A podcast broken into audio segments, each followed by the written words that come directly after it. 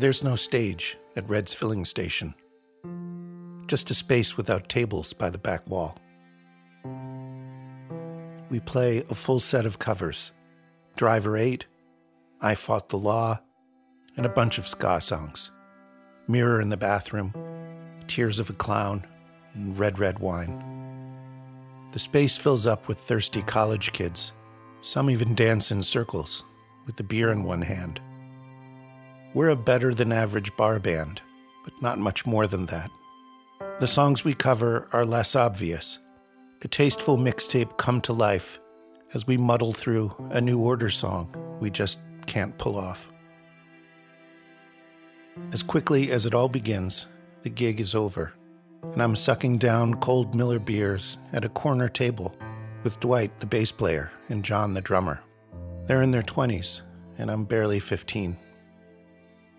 That night, the drinking age changed from 19 to 21, and I smiled like a Cheshire cat from that wobbly chair, staring out the front windows, past the neon and the familiar top 40s warble of the jukebox in that small, small town.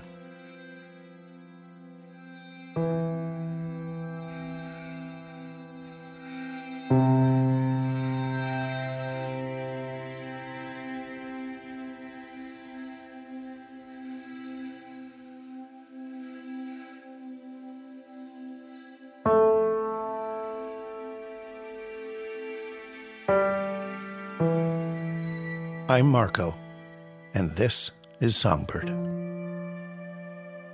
Welcome to the fifth episode of the new season. As I'm sure you understand by now, we're keeping the interviews intact, and you'll hear Molly as if she was still with us. I do have a few random little gems I'll try to surprise you with down the road, but this is the last time you'll hear Molly answering the questions that I cooked up for this I guess we'll call it an informal reunion. We were just getting started. All right, so this time we're talking about a spitball classic, Scod for Life. You're going to hear the CBGB's live version, and for the first time, you'll also hear a studio version from our Loho session. Let's get back to my conversations with Molly and Chris and Mike, the other members of Spitball. Are you alright?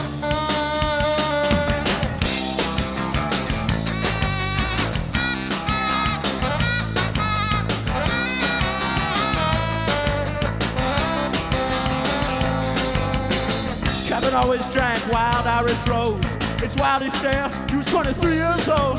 Used to get money from the government cause he got hit by a car. Fucked up his leg. All right, let's let's go back in time in the time machine to a, to more innocent I'll get in the. TARDIS. Molly, I got questions about Scod for Life, and it was such a signature song for us from the beginning. And I could always count on you giving that dedication either just before we started playing the song or somewhere in the intro. You would say, This is for my friend Carl Schneider. I have no idea who Carl Schneider was. I never asked you. So pull back the veil. Tell us how did Scott for Life come about? Why was it so important for you to always dedicate it to Carl Schneider? All right, so uh, I was a teenager. You know, I had gone up to um, Boston to study biomedical engineering because I was going to become a surgeon. And, uh, and I had hands steadier than uh, granite and had the math and science skills behind it. And I immediately realized that the, the whole system was bullshit and I wasn't going to be a part of it. So I, I left university and I, I did some more studying, you know, see maybe I'm just studying the wrong thing. I was like, no, the whole thing is terrible. I studied biomedical engineering at Boston University, and then I took some liberal arts classes at uh, Harvard and uh, University of Massachusetts at Dorchester. And I was like, okay, one, I hate Boston, and two, I got to get the fuck back to New York, and I just need to get out, you know, the crib, as as you say when you're a teenager. I crossed paths with a guy, Carl Schneider. Now he was a you know, this is the 80s. He was um, older than me. He was a, a ska guy, big into like Jamaican, uh, English, and British ska, and its roots, you know, English beat and uh, madness. And I really didn't know what the hell I was doing. And for some reason, he was like, Don't worry about it. I'm going to show you how to do this. And it was just kind of one of the first people that ever believed that I had some talent and could do something. I was like barely 18. And uh, he went on to do some cool stuff. He started a band up in Boston called the Allstonians and uh, turned me on to a lot of cool music. And that style of playing guitar is so prevalent. And that guy couldn't play a note of guitar, but he was like, You need it to sound like this. And I was like, I don't know what you're talking about, you know? And he's like, Just trust me, it should sound like this. And he'd make the sound with his mouth, and I'd be like, This. And he's like, Now you got it. And I appreciated that so much because it's not just prevalent in that kind of upswing on a guitar sound, but also on the muting of the strings and that sort of control with if you're playing guitar right-handed keeping the bridge of your palm on the bridge of the guitar and getting volume control whether you're doing a downstroke or an upstroke and how important that is and that came from somebody that didn't even know how to play guitar so he was such a massive ska fan and i wrote that song and what shitty backgrounds we came from and then be like, oh, no matter what we come from, we play this beautiful music that people can dance to. And it's all going to be fine. I just always assumed he was someone that died. and you're so mature. So, what you were doing was you were thanking the person who shined a light on this music and kind of changed your life. And me, two feet away from you on stage, with my own imaginary explanation oh, it's about his friend that died. That's tough, man. Oh, if I had dedicated a song to every friend I had that died, there'd be like a hundred songs and they would all suck. It's so funny that people don't ask questions more often because they think they know the answer. And there's a little voice in their head that says, Well, why ask? You already know. And the irony is, most of the time, we're completely wrong. All right, there's a lyric from this song uh. that is definitely one of my favorites Leonard Cohen, Razor Blade Rag. How the hell did you do that? You know, I, I, I math and science. I, I, I was, I love poetry. As I said, I, you know, I mean, I studied science and math and was gifted at it, but I loved and had an infatuation with like literature and poetry. And I'll never understand why people would uh, spend so much money to get an education in literature or poetry. It's like, why would you need to do that? You know, for 50 cents a book, you can read some of the greatest books of all time. And I was one of those kids that would fall asleep at night, you know, reading uh, Shakespeare underneath a cover, be late to school because I'd been up all night, you know, and that's like, you know, in the sixth grade. And, and it continued on the rest of my life. The mathematics of poetry has always been such a beautiful balance between form and creativity. And coming up with the phonetics that drive the lyrics has always been my passion. It was always my passion back then.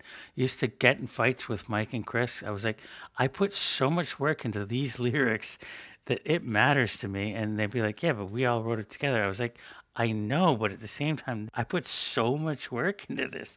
I was like, it wasn't just the days that it took to write this, it was the years of studying to come up with the idea to even put those words together. And going back and listening to stuff like that, I'm like, that is a mathematically fantastic line. But it's also, if you, you know, saw it on paper, it's still resonates. If there's no music behind it, if there's no driving force behind it, it still resonates. But it's also got references. Uh, I'm, I'm kind of proud of that line. And there's many that I am, but they didn't take a second to write. They took weeks to write, but they also took years of research of 50 cent books and thrift store records to go, who's Leonard Cohen? You know, what's a rag? What's a, you know, Leonard Cohen was obsessed with suicide and, and all that kind of stuff. And that is where that line comes from. Comes from a damn good place.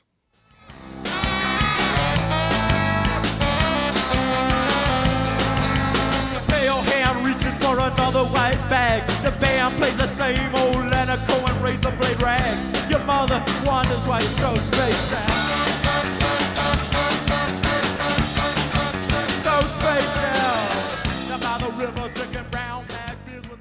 So here's the question. Yeah. I really want like the drummer perspective here. Yeah. Do you think because the Clash figured out how to play reggae, Mm-hmm. you know, do you think like that was us? Yeah. Like, do you see a parallel? you know, I feel like that there are respectful nods to it. Uh, I guess maybe a good example is like um, Rudy Can't Fail or something like that, where they're taking a different form of music as an inspiration to mash it up with what they're doing. And I kind of feel like that's what Scod for Life was. And I remember struggling when people would want to come see us, just struggling with how to describe the band. Sometimes I would say, fuck it, it's a ska band. All right, I'm just going to say that, just come. Oh, okay. Yeah. Who doesn't like Yeah, ska? exactly. But I feel like that element was definitely in there, but it wasn't, you know, I didn't feel like it was a copy. Do you know what I mean? Yeah. At least drummer wise, I didn't feel like it was stealing something. I think we were doing it justice. Right. In a sincere way. Yeah. And if it sounded like shit, we wouldn't play it. Yeah, We weren't trying to get away with faking it. for sure. We thought we played it in our own way, in an interesting way. Another very good Molly song. It came fully formed. And I love that Molly wrote the song and knew someday in the future Right. there would be these little breaks where a horn could play. right, right, right, right. oh, man. For anybody that likes a little bit of old school ska out there, this is called uh, Scod for Life.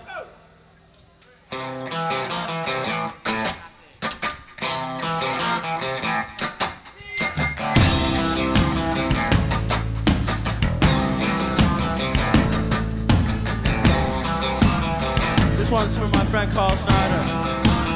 Kinda, kinda goes like this.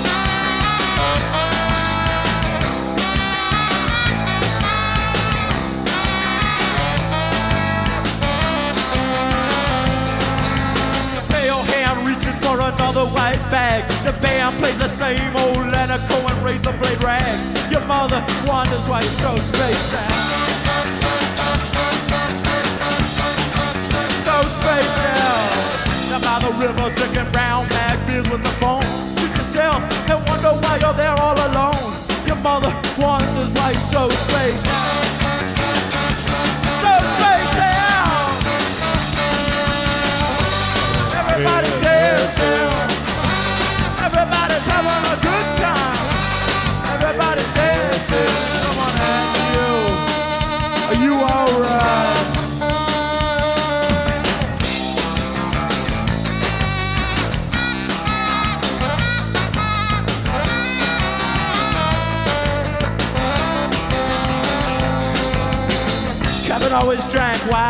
Rose. It's wild he said he was 23 years old.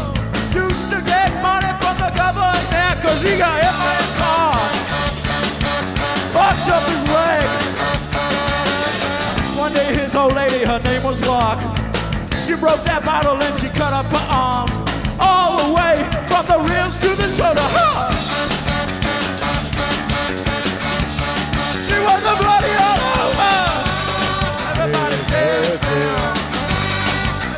Having a good time. Everybody's dancing. If someone asks you, are you alright?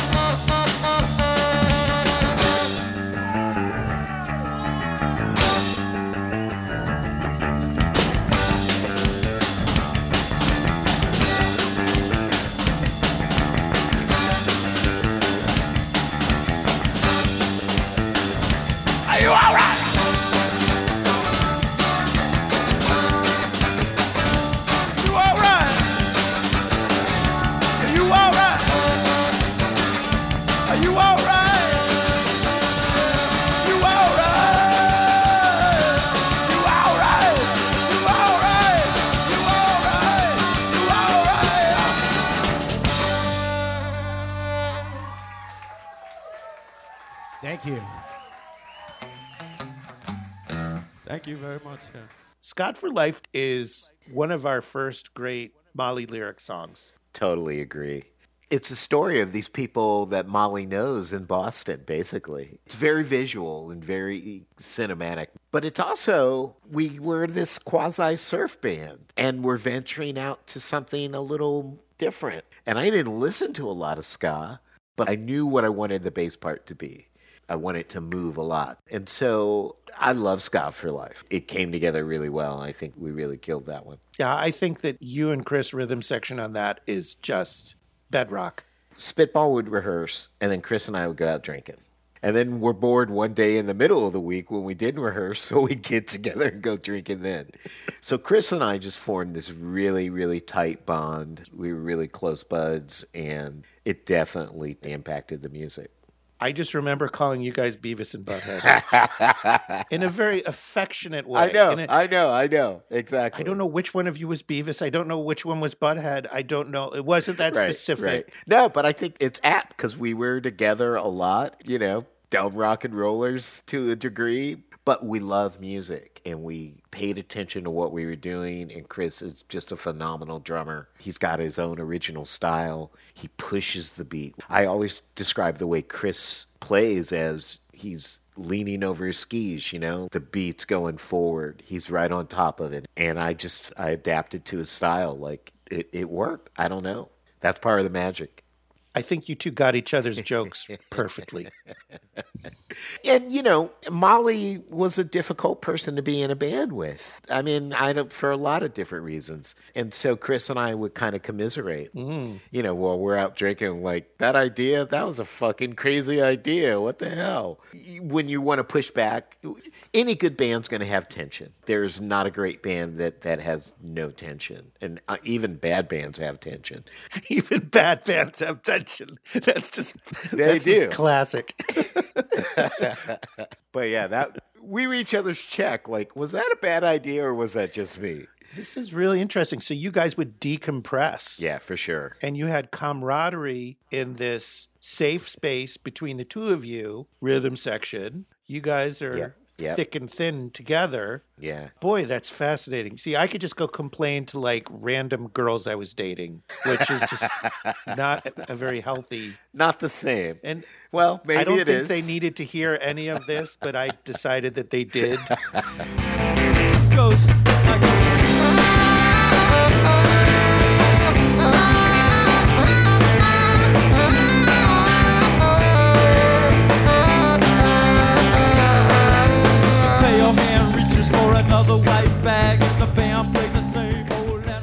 trying to think of my bass line there. I love like when the uh, "Are you all right?" start. Yeah, the double time.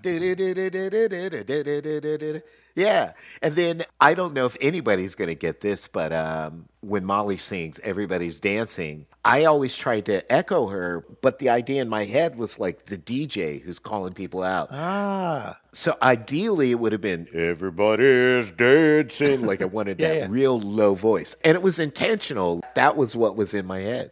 you're so conceptual, Mike. Yeah, I don't know if it came across, Marco. Oh, the audience totally got that. you know what you're reminding me of? I was like 14, and everyone else in the band was like in their 20s. I was in high school, obviously. It was a college town, so it was all these sororities, and Uh-huh. and what's cool is we played a lot of ska. We played English beat, Oh wow! and we played UB40, and this is how I learned how to play ska parts. By the way, I didn't know that. cut my teeth on Mirror in the Bathroom. Could play the solo, very recognizable. Yeah. But Yeah. um, we had this nutty idea. We're like, what if we played a Duran Duran song, but like a punk band? That'll blow people's minds. Okay. And all that happened is people would come up to us at the end of shows, like, "You guys were awesome, but like, like, why are you playing that Duran Duran song? it sounds fucking awful." We're like, "No, it's the punk version. It's conceptual." Zoom right over their heads, or it's bad. Yeah, it can it that that concepts can land either way.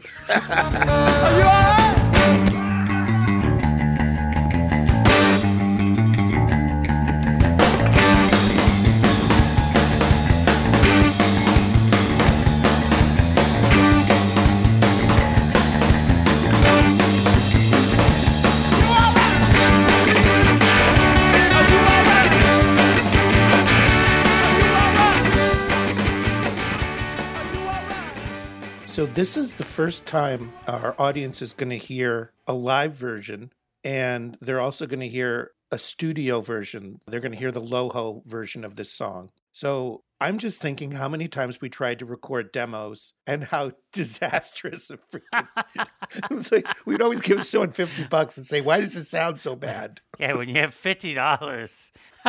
yeah, I remember there was a time we got one of them old school '80s tape machines and just put it in the room. and we're like, "This is a demo, right?" Please hire our band. Here's our demo. I think we had a real obstacle because we built up this confidence in our live show. And I think it made us overconfident that if we just walked into, I'm going to call it a studio, but let's just call it some room with instruments and microphones that wasn't really set up very correctly. And we thought that, oh, we could do like five songs in an hour, right? And we'd walk out of there saying, oh, we nailed it. And then we would hear the tape the next day or two or whatever. It's like, oh my God, are we really that bad? There's another level of this is our fans were as broke as we were. The fact that they paid five dollars to come see us play, or when we played that uh, festival at First and First, where it was so many people, they didn't have any money. We didn't have any money, and th- there was a connection there. There was like, I've got a bunch of money, and I'd like to produce you guys. There was none of that. Well, thank God I eventually asked my friend Don DiNicola to, I'm going to call it produce, but keep us from being idiots mostly. You know, talk us Um, down from the ledge was his position. He was great. Don, incredibly talented, amazing person, though. I've had quite a few adventures with him. And somehow we're in a actual studio in Loho Studios, sort of on the edge of Chinatown. And it's to like one inch tape, as I remember. There was some really good amps and some, you know, some good microphones there. And we finally freaking laid down some tape that sounded like something. There's one thing, the alignment of planets that made us all, you know, decide to be in a band together. I think it was another alignment of planets that finally put us in a situation where we got out of our own way and came up with something that we could be proud of. What's the question? I don't know, just tell me I'm nuts or not. no, you're not nuts. And we were only in there for a day, I think. I was think it we were really on- just one day? It was just one day. Wow. We recorded and mixed the whole thing in one day. We were there early in the morning, uh, and and for us that was like you know just before noon.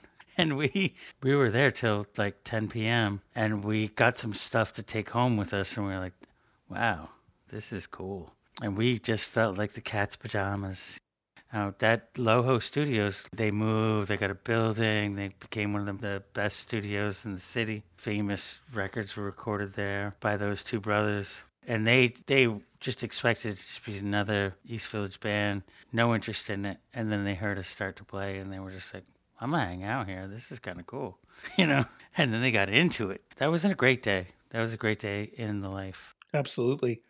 It was the ultimate compliment when they brought us into the control room and they played stuff. And I remember Vincent saying to us, uh, is it okay if I take this home? I want to play it for my girlfriend. And we were like, this is the same as the sound guy at CB's giving me the special mic. This was a sign from the universe. Something was, you know, working with these four goofballs.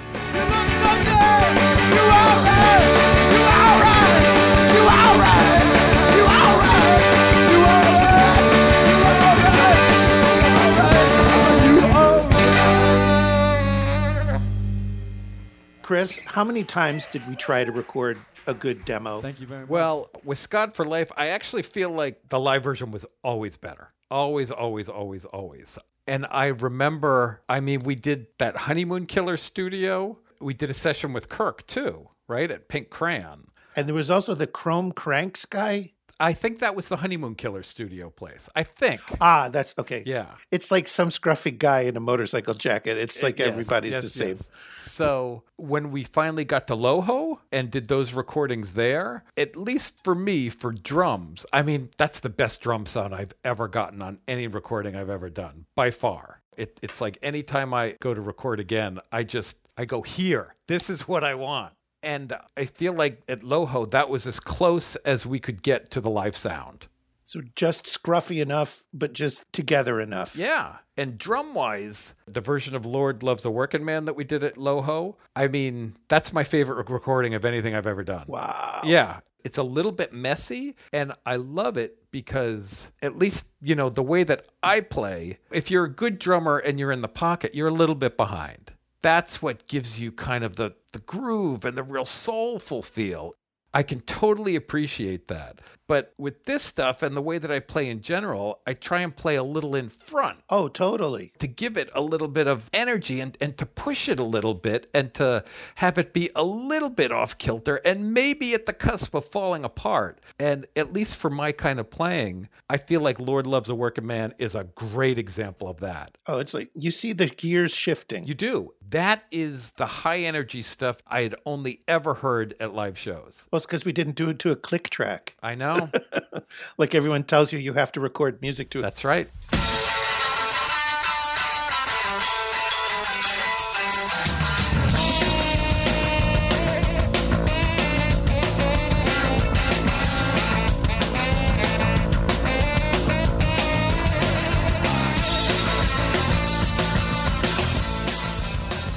Got to sound human, you know? I, of course, I slip here and there, and sometimes I start in one place and end faster.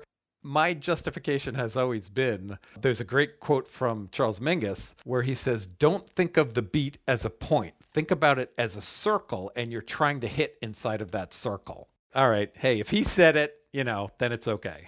Any Mingus quote is appropriate as far as I'm concerned. That's right. Absolutely. You know, do you remember Jack Yes. Micheline, my friend, the crazy bee, who introduced us? Yeah, he read like a poem before we went on. I think it was a CB show or a Continental show. Yeah, show. right, right, right. So Jack Micheline and Mingus did shows together, and Mingus gave Micheline the Revolton Poetry Award. It's some crazy event Good in the Lord. I don't Oh my God. late fifties, early sixties. Wow. Yeah, that's how I met Jack because I wanted Mingus stories, and they're, they're like, "Oh yeah, that guy's got Mingus stories." Oh man. To get back to Scott for Life, another great Molly song. I you know, I don't go back and listen to this stuff a lot, but that's one that I do go back and listen to. I feel like it's got a lot of great energy. You are bellowing on that one like crazy.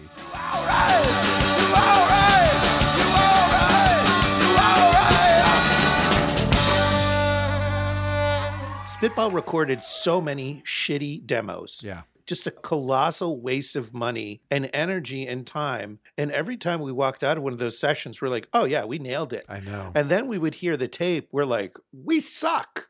you know, it's a learning process as you go, figuring out the studio and what you want to sound like. You know, I just love those Loho recordings so much. And that was a friend of yours who was producing it, right? I pulled the trigger. I said, guys, let me bring someone to like guide us through this insanity this time. Yes. Yep. Who picked the studio? I don't remember. That was over on like Astor Place or something, wasn't it? No, no, no, it was down. It was below Houston. I want to say where Lafayette splits. Yeah. Right. Where that taco place is on the corner now. It was like right Yes. on the west side of, I guess it's Lafayette, you call it. Yeah, right. It's weird because it splits right there. Yeah. Cleveland, Cleveland place in Yes, Lafayette. right. I mean, I feel like um that that is the secret. You know, you get a good producer who you somewhat are going to surrender to. Yeah. And I remember the um yeah, the honeymoon killer stuff. I felt like the performances were great, you know? See, I had a very different experience. Yeah. I remember Kirk just like hating me. Oh, that was Pink Crayon. That was the other place. Ah, Honeymoon Killers. Yeah. I think they put like one mic in the middle of the room and we played insanely loud. yes. It was like a rehearsal mic. Yeah. But I remember the pink crayon sessions of Kirk pulling Molly aside saying, This horn player sucks. You can't call that a solo. Oh. What the fuck is that guy playing? Yeah. And I felt very naked and like hung out to dry. Like, I'm not welcome here. Oh, that blows. I knew Kirk was crazy about Molly, and the rest of us Yeah. were like part of the package. Yeah. Yeah. It's really, I mean, everything's hard to record. Yeah. But I have learned on my own recording horn parts at home. It's fucking hard to record a saxophone correctly. It's very easy to make it sound like a bad marching band instrument, you know? Oh, right. Right. Right. Yeah. And what Don did in Loho with my horn, it's so fucking cool. He put two mics. Mm-hmm. He put a very kind of shitty bullet mic that's sort of like a harmonica mic, which was a condenser, but a very basic microphone. And then he put a ribbon mic which has a very sexy top end. It kind of cuts off a lot of the top frequencies and it's pretty velvety Yeah. sounding. So it's not the most punchy sounding Right. mic. And then he mixed those in stereo. Right, right, right. So it's like grit and silkiness. Right, right. And what's interesting is the ribbon mic is incredibly sensitive. It gets all the breath and all the texture, but it is not the most dynamic microphone. Now I understand this stuff because I'm trying to record shit at Right. home. Back in the day, I was like, you turn it Right. on. like, is it Right. on? You Is it turn- on? It's a microphone. You Cool, turn it's it on. and you play towards it or something. Don't knock it over. Oh, it's okay. Put it back. From a horn player perspective, Loho was the first time I was mic'd anyway correctly. Yes, yes. And you know, I remember clearly that was the first place that I had ever seen he mic'd the front and the back of the kick drum, Mm-hmm. which I had never seen or even heard of before. And we tuned the drums. Yeah. And there was just this killer sustain on the crash cymbal. Yeah, that's the way they deal with the overheads, as I understand. Yeah. The way to mic drums, some people do it with seven Yeah. mics, some people do it with three. Right. There are so many freaking recipes. Yeah. A lot of it has to deal with the room that it's Yeah. in as part of that recipe, though. So it's not Sure. just put mics here. It's, oh, the room's got a ceiling this Yeah, high. sure. It's in the corner. The baffle's here. Okay, then do Right. this. Right, right. Yeah, now we learn this like 30 years later. so basically, how did we make a good recording? By dumb fucking yeah, luck. right, right, right. I, I, I think it was, yeah, by dumb luck and the right guy. Yeah. Well, honestly, Don loved us. Yeah. I mean, Don was my friend. Of course, he liked what I was Sure. doing. I said, Don, come to a show. Yeah. Oh, of course I'll come. Right. Great. But then he's like, oh, I like the whole thing. Yeah. Right, right, right. Oh, you need help? I'll help you guys. Yeah. You guys need help. We need we need a lot of help. Yes, yes, yes. We've tried twice already and we failed. How could we be the most popular band in the East Village and not have a demo? Not have a de- and the only demo we have is live from CB's. Which did sound good, though. The recordings from the board were awesome, but even if you had a completely full house, it got zero crowd noise. Yeah, the crowd mic is missing. Yeah, so it sounds like you played the performance of your life and then you kind of hear afterwards, all right. Crickets. Yeah. One guy in the back, like a Simpsons character. Yes. You guys are Yes. Worst show ever. Play Freebird.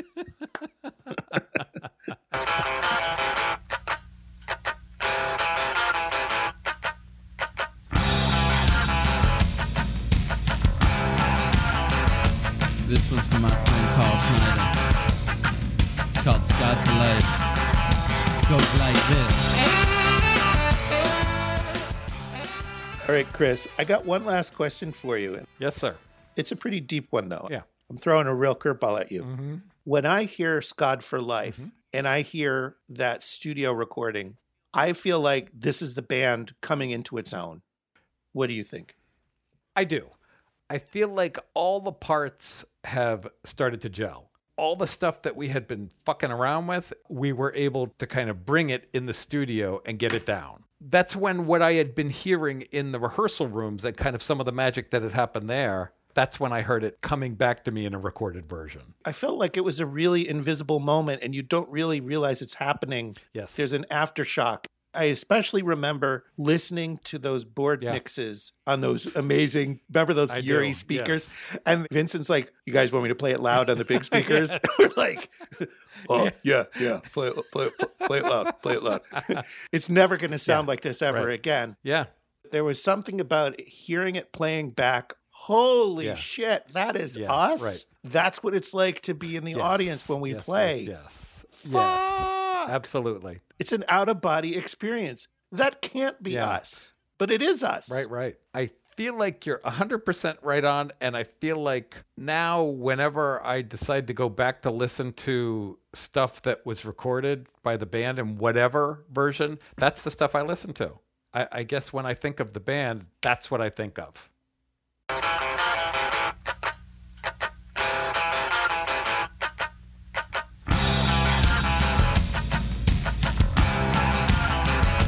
This one's for my friend Carl Snyder. It's called Scott Blade. It goes like this.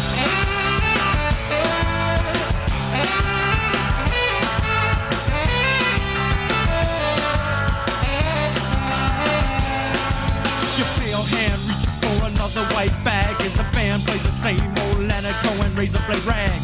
Your mother wonders why you're so spaced out. So spaced out. By the river, drinking brown bag beer with the phone. You sit yourself and you wonder why you're there all alone. Your mother wonders why you're so spaced out. You're so spaced out.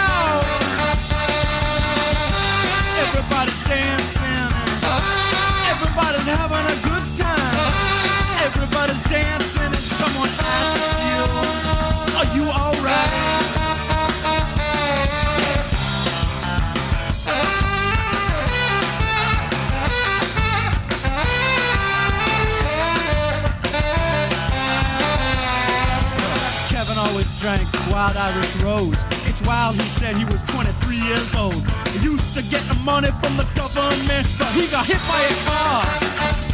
That fucked up his leg. One day his old lady, her name was Lark. She broke that bottle and she cut up her arms all the way from the wrist to the shoulder. That's right. She was a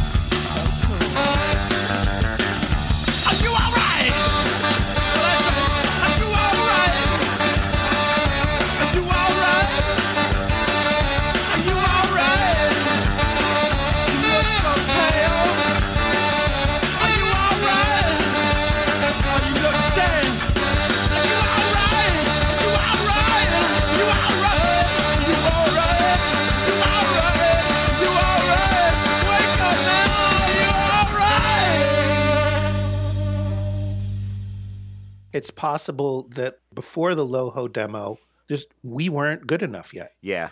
And it just showed us that. I would say this when we played in front of an audience, it's sort of natural to perform a certain way. But when you walk into an empty room and it's just the four of you, when it's a rehearsal, it's a rehearsal. But when it's a studio, we really were falling flat on our face consistently without an audience. Every time I heard a recording of our song, I realized what I could do better or how I could change and make my part better. And so I, I think it was good for us to record as much as we did or tried to because it really helps me th- think through the song. And when you're playing it live, it's just about the energy and matching that crowd, like you were talking about. I am not a perfectionist, but when we were recording, I wanted to be a perfectionist. And that's not good. You got to let it go. I think this is a great example of the fact that we were 22 years old mm-hmm. and we weren't mature enough to understand what muscles you need as a musician in a studio. That only having some perspective, being older, do you understand? Nah, you got to be this way when it's just this carpeted mm-hmm. room and a mic staring back at you. It's a very different mode to play that song because it's not just the same song you're playing. It's you're in a freaking museum exhibit playing the song that's going to be the record of it for forever. but at the same Right. time, you have to throw all of that out the window and just be you and be authentic. It's like you're standing there in the hospital in a surgical gown. It's a very antiseptic, cold. You're not getting anything back from the room. Right, right. And that's key. And I think it took us a while to get around that. We did have trouble recording now that you mention it. And I do think that that was a big part of it because you got to be you, plus you got to put that energy into the recording, but you can't force it and do it, overdo it, and you can't just underdo it. It's a real tricky thing. I would put a lot of that on the producer. And I'll tell you this after you were out of the band and we did this recording at Studio Twist, um, Night Bob produced it. Night Bob's main job was to keep us at ease, and he told us stories about all the bands he worked with Aerosmith, Night Ranger, Ted Nugent, and they're funny fucking stories, and we were just relaxed. So I do think the producer really helps. You're making me think of this thing that Joe Henry said, and he's such an mm-hmm. amazing producer. He said, My job is every time the person sings the song, they have to know that I'm listening. I'm not like looking at dials. I'm not like checking something on the phone. They know I'm listening. They can either see my face on the other side of the window on every single take, or I could even be in the room with them. Yeah. Sing to me. I'm listening. Yeah, but that's nerve wracking because now you're seeking this person's approval, and that means you're you're trying harder. Oh no, he's just saying, I see you, I hear you. Yeah. You're not like singing into this microphone hoping it goes well. You don't have to sing to this imaginary audience that's not there. You don't need to stare at this microphone and like spill your guts with nobody watching. I'm watching. Yeah, I gotcha. What happens is people get really in their heads, especially for singers, and they're doing this very important song and they have all this pressure they're putting on themselves. Absolutely. He kind of erases that. He's like, that is the most important job of the producer. Yeah. So is that your experience now? You know, you're older and you just did a recording. Was the producer the difference maker for you? I'm the producer. Ah. My bad. no, it's a great question because it sounds like there's a producer. I will say this I completely compartmentalize. And one of the first things I learned was don't record with headphones on. Hmm. Because the problem is you perform, and I don't want to perform. I just want to sing the song. Yeah. I want you to be in the room with this guy singing this song in this intimate, close way because I'm not trying too hard. I didn't discover it by accident. I kind of figured it out. And I do know other people that work this way. It does create a couple of challenges, but the flip side is you mm-hmm. just took away the greatest obstacle to making a great Yeah. performance. Take that away. That makes sense.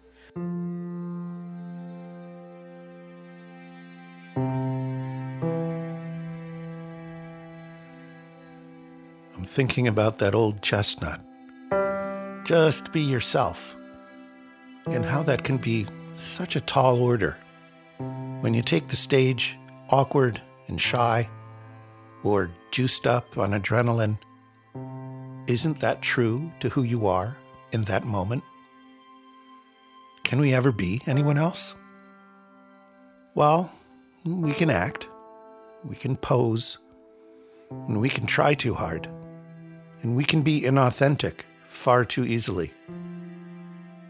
And then I think of when you walk into a studio and how you need to be a different version of yourself, the more confident one, the one that doesn't need to prove anything, the one that on a perfect day is ready to make a tiny bit of history.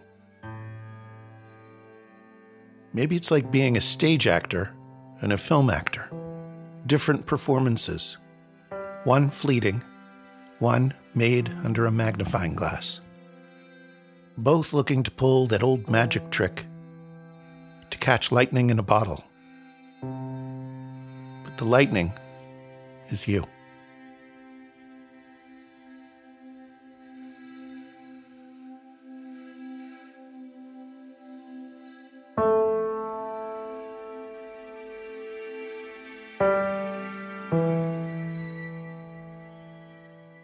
All right, songbirds.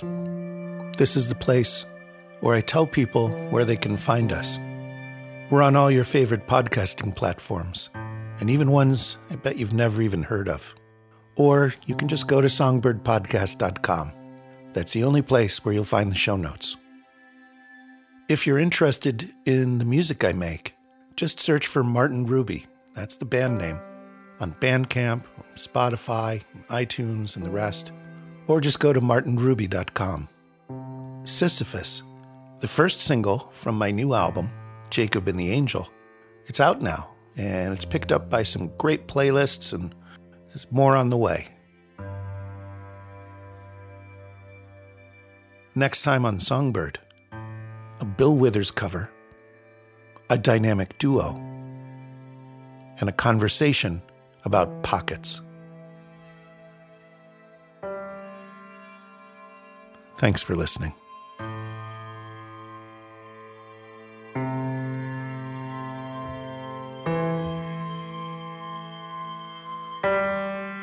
Songbird is produced by Bittersweet Content.